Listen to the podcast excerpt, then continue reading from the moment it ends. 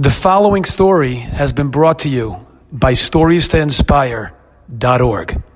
This was a rabbi, a chaplain on an army base in America, I believe in Texas, during the Korean War. Okay? This rabbi had, you know, what a chaplain does. They have some services. They take care of people who pass away. They try to help their people. One Friday night, the chaplain is in, this rabbi is in his room, and a soldier comes running in, a Jewish man. He has in his hand three letters. He says, "Rabbi, I don't know what to do." Rabbi says, "It's Shabbat." He says, "I don't know what to do, Rabbi. I'm so nervous." He says, "What do you do?" He says, "Let me show you." He says, "I have one letter that says I'm being called to duty right now to go fight in Korea." He says, "And I have two other letters." He says, "Rabbi, my parents, I'm an only son of two elderly parents that are not so well and are sick. If I have to go, they're not going to be okay. In fact, I have two letters, one from each of their doctors, saying how dangerous it'll be to their hearts and to their future if I would go away to Korea. Rabbi, can you please do something for me?" The rabbi says, he looks at the letters, he says, our country is at war right now. You don't just get to change your mind. He says, "But Rabbi, please, I need some help." He says, "Okay, I'll try." The problem is that the general who makes these decisions is at the other side of the army base, 6 miles away. So Shabbat morning, the rabbi wakes up early, takes these papers, and there's fences around the army base so you can carry. He takes these three letters, and he walks 6 miles in Texas to go to the general to meet him. He comes into the general's office.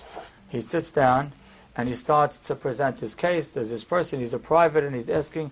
The general gets up and he starts yelling. He says, "This is wartime! What kind of request is this?" He says, "You guys expect me to change? And it's impossible, you crazy?" And he got so angry, he picked up the rabbi by his lapels, and he started holding the rabbi, and the rabbi, as a chaplain, had on his lapels a little, stone of the Ten Commandments. He says, "Rabbi, you see this? You see this stone? These 10 commandments, they were on stone, because stone doesn't break." He says the same thing. "My laws and my instructions are on stone. They do not break.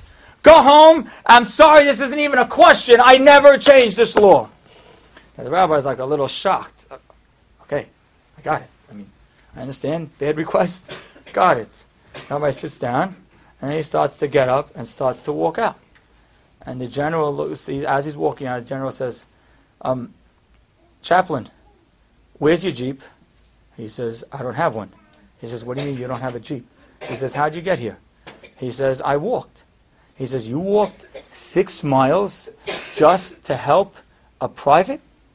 He says, "Yeah, I did." He says, "You know what? Sit down." Pulls the phone. He says, "Get Colonel Wright on the phone for me now." Within 2 minutes, the colonel was in the office. Within 2 minutes, he says, "You know what, Colonel? You see this private? You see these letters? I want him based in New York City, and I want you to give him orders that every single night he has to go visit his two elderly parents. He's going nowhere. Rabbi, you can walk back home."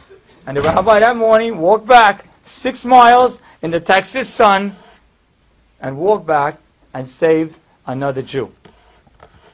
When people see what we have inside of us, when people see how much we care about one another, when people see what it means to be a Yehudi and a Yehudi, they understand and they start to realize more than we do what it means to be a Jew. On this holiday, we celebrate us becoming a nation renewed.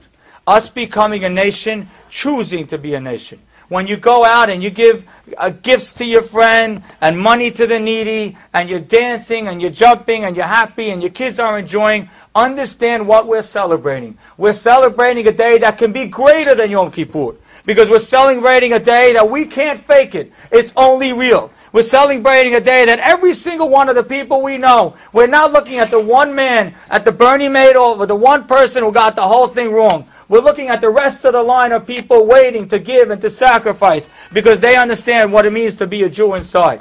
On this day, we're real. On this day is the day that we got the greatest title ever given to us, that every single one of us is an Ish Yehudi. Thank you.